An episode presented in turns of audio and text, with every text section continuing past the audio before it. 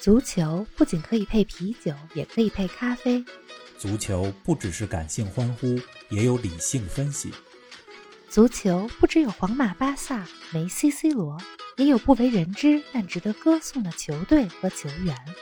足球不只是九十分钟的体育比赛，可以贯通世间万象，纵横五洲四海。足球小世界，世界大球场一杯咖啡的时间。陪你聊足球，但不止于足球。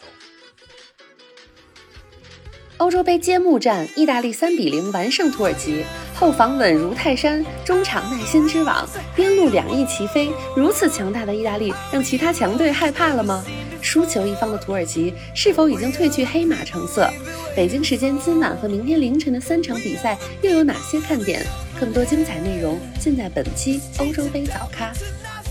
听众朋友们，大家好！欧洲杯终于来了，我们的欧洲杯早咖也如约而至。冯老师你好啊，今天这场球看的怎么样？今天这球看的真是一个心潮澎湃。上届欧洲杯到现在已经是五年前的事儿了，是啊，上届世界杯呢也是三年前的事儿了。没错，经历了这一年多以来的全球疫情啊、我觉得看到这届欧洲杯终于来了，而且球迷们、观众们又回到了现场，没错，真的是让我们更加珍惜足球给我们带来的这个这些呃非常纯正的快乐。是的，而且啊，看国家队的比赛，我非常喜欢看开场奏国歌的那环节，啊，对球，员们高唱国歌的那种感觉，特别有仪式感。嗯，而且说起意大利队，我脑子里经常出现的一个画面就是布冯、杰里尼这些人，他们十分激昂的高唱着自己国家的嗯国歌，那种感觉。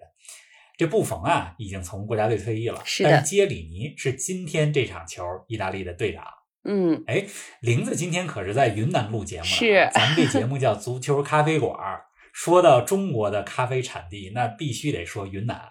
你可得尝尝云南的咖啡。怎么着，这已经是喝上了吗？还是录完节目再说呢？哎，我已经喝了，但是我今天喝的倒不是云南的小粒咖啡，但是也是在云南比较容易喝到的，它离边境近一些。我今天喝的是老挝的冰咖啡，也非常的好喝。可以，可以。早上起来来一杯，神清气爽。咱们言归正传，说说今天这场揭幕战吧。冯老师，在咱们上周的欧洲杯前瞻节目里，你说到了意大利非常值得期待，进四强甚至更远都是有可能的。今天意大利三比零赢了土耳其，我看是印证了你之前的点评啊。是的，这场比赛之后，我觉得可以更加大胆的说，如今这支意大利队是二零零六年他们世界杯夺冠之后，嗯过去十五年来最强的一支意大利了，评价很高甚，至比嗯二零一二年普兰德利带的那支夺得欧洲杯亚军的意大利还要强大。嗯，不过啊，这刚第一场比赛，咱还得走着瞧。是但至少今天这场球，我觉得给了喜欢意大利的球迷们很大的信心。没错， 嗯大赛揭幕战其实通常都不好打，世界杯、欧洲杯揭幕战经常是强队输球。是比如说九零年世界杯第一场，阿根廷零比一输了啊喀麦隆；二零零二年世界杯揭幕战，法国零比一输给了塞内加尔；嗯，零四年欧洲杯，葡萄牙一比二输给了希腊。没错，结果今天啊，意大利还真没掉链子，对啊，对吧？？作为强队，这个在大家意料之中的赢了比赛。呃，我觉得意大利今天真是踢得好，尤其是两个边路，可以用两肋插刀、两翼齐飞这些形容词来 形容。哎，两翼齐飞我们都能听懂，你这个两肋插刀怎么个说法呢？你来给我们说说这场球的过程吧。我想，因为是凌晨三点的比赛，可能很多球迷还是没能看到直播。好啊，这两肋插刀啊，指的就是两个边路打得非常活，嗯专找对方的禁区内部来进攻，是，也就是找对方边后卫和中后卫之间的空当儿来打。嗯因为呢，这个位置既不属于边路，也不属于中路，所以就叫肋部了。啊，咱们在足球术语里边经常讲肋部，肋原部来就是是这这个样位置。，嗯今儿这比赛啊，开场之后，就像意料之中的一样，意大利这边占据了控球优势，嗯，那土耳其这边呢，摆出了一个四一四一阵型，那意思就是我就稳固防守，然后呢寻觅反击的机会。如果你意大利进不了球，我就消磨你的耐心。啊哎你越长时间进不了球，你可能越着急。是的，结果这整个上半场，土耳其防的还真不错，嗯没给意大利太多的绝对进球机会。意大利最好的上半场进球机会，其实是来自于基耶里尼的头球，但是被土耳其门将给扑出去了。嗯那意大利这边呢，你龟缩防守没关系，我就一层一层的拆，就跟见招包拆洋招葱皮似的，嗯我就一层一层的包，对吧？意大利这边的传球速度非常快，球员之间呢跑位穿插也非常多。上半场制造了十四次射门机会，而土耳其这边是零，就这样零比零，双方进入到了中场休息。嗯，那下半场呢？到了下半场，意大利延续了上半场的战术，继续有耐心的组织进攻。上半场没进球，也没让意大利变得急躁，人家还特别耐心。是，咱们上期说过啊，意大利最强的就是中场了。没今错天中场这仨人儿，若日尼奥、巴雷拉、洛卡特利这仨人儿不断在织网，织的差不多的时候，就把这球往边路和肋部这个方向去打。嗯，你像意大利今天左右两个边路打的是真叫一个 活，左边是左后卫斯皮纳佐拉加上左边锋因西涅，右边呢上半场是右后卫弗洛伦齐，下半场是右后卫换上了迪洛伦索，嗯右边锋贝拉尔迪，右边打的也是非常活。嗯所以意大利呢，它就是通过这种中路之网两翼齐飞的方式，下半场带来了三个进球当中的前两个进球。第一个球就是贝拉尔迪传中被土耳其后卫打进了乌龙球。第二个球呢，呃，如果没记错的话，应该是因西涅吧，他的射门被扑之后，前锋因莫比莱补射。嗯第三个球就来自于土耳其后场的自己的一个失误。 那意大利得球以后，也是通过中前场的快速传导，三传两倒传到因西涅那儿去，因西涅打进了一个非常漂亮的远角推射。嗯，您正在收听的是《足球咖啡馆》，一杯咖啡的时间陪你聊足球，但不止于足球。欢迎您在各大音频平台关注我们的节目，同时欢迎关注冯老师的足球评论公众号“冯球必侃”，让我们一起聊球、砍球、追球。哎呀，房老师，你这总结的很精辟啊！中路耐心之网，边路两翼齐飞。我再给你加一条，后防固若金汤。今天意大利这防守啊，我觉得可以说是没有给土耳其任何机会啊。而且我觉得他们的队长三十六岁的基耶里尼表现也是相当出色。 是的，今天特别有意思一个画面是三十六岁的基耶里尼在防守着土耳其三十六岁的前锋伊尔 马兹。都是三十六，嗯对，咱们之前节目跟大家讲过好多次，土耳其的当家前锋就是伊尔马兹。伊嗯尔马兹这个赛季呢，帮助法甲里尔夺得了法甲冠军，打破了大巴黎的统治。嗯几年之前，这伊尔马兹也在北京国安效力过，大家呢也给他起过一个外号叫“大杀器啊”，，这说明呢他的进攻杀伤力非常强。意大利今天防守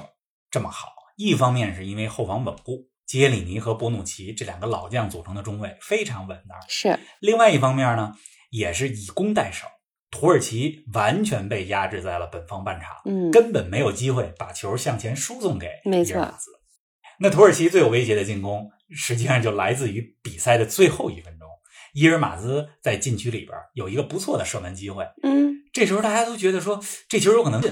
但是正当大家觉得这球有危险的时候，怎意么着大呢利的一名防守员杀了过来。你猜谁杀了过来？谁补过来的就是三十六岁的基耶里尼。啊？所以对意大利来说，这个就是家有一老，如有一宝。确实是，杰里尼是意大利今天表现最好的球员之一了。呃，其他表现的比较突出的球员，我觉得包括了左边锋因西涅。喜欢看意甲的球迷一定知道，因西涅是一个特别有威胁的边锋，也是那不勒斯的队长。嗯另外一个表现出色的球员，右边锋贝拉尔迪，你看他在右路也非常有威胁。当然了，今天意大利全队表现，我觉得都非常棒。整体都很好。哎，再说一个场外细节啊，意大利的主教练曼奇尼今天这身行头可够帅 的啊！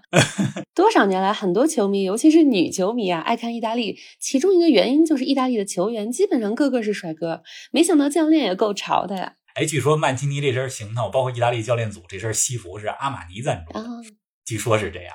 嗯曼奇尼啊，他从球员到教练，其实一直就是一个特别有范儿、有个性的这么一个人。嗯，咱们之前说过，曼奇尼是二零一八年的时候接手了这支意大利国家队，是的，加上今天这比赛，过去三年里二十八场不败，不仅成绩好，而且让意大利在场上的踢球风格行云流水、赏心悦目。非常好看。这个曼奇尼在执教意大利国家队之前啊，其实执教过国米、曼城这些豪门俱乐部。嗯带着国米获得过不止一次意甲冠军。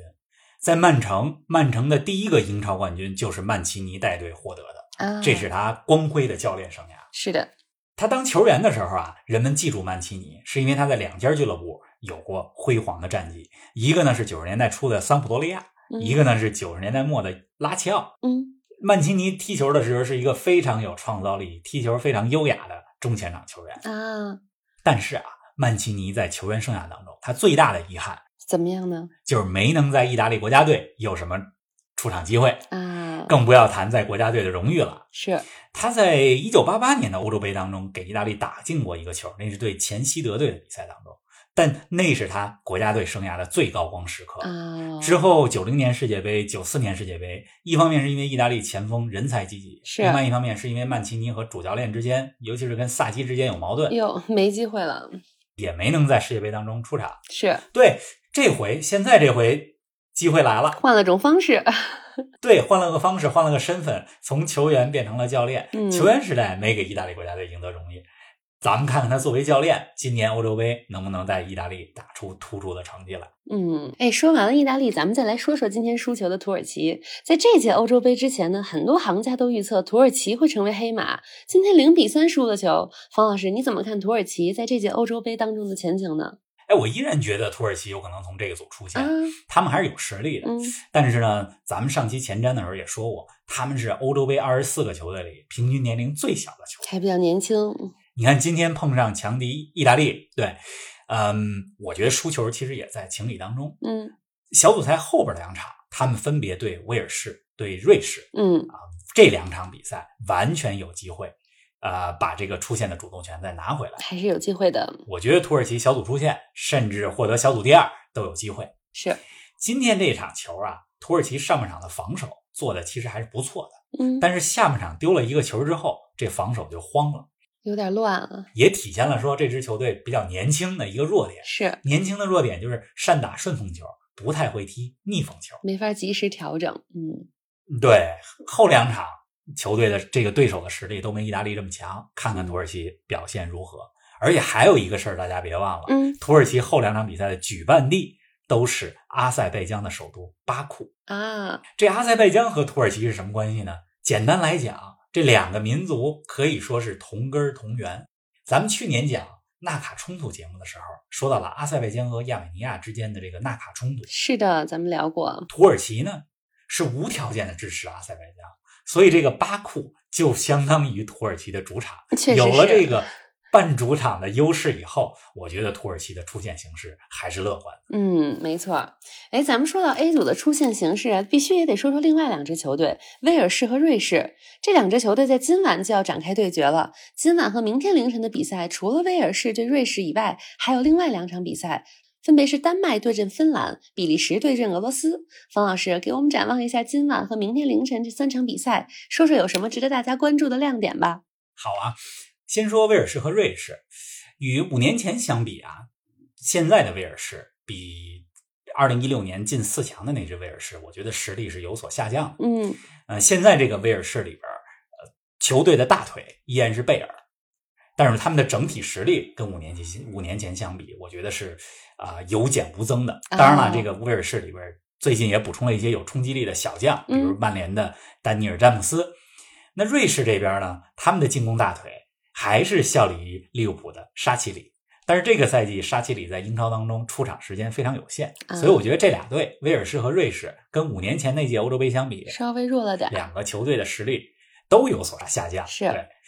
丹麦和芬兰，咱们上期的节目说过，丹麦的阵容实力接近于一流强队，嗯尤其是中后场实力非常强。而芬兰这边呢，是第一次进欧洲杯，很难对丹麦造成威胁，所以咱们通过这场比赛看看丹麦是否能有强势表现，嗯，我们拭目以待。 是否有机会在这届欧洲杯当中当个黑马。是。对，那比利时和俄罗斯呢？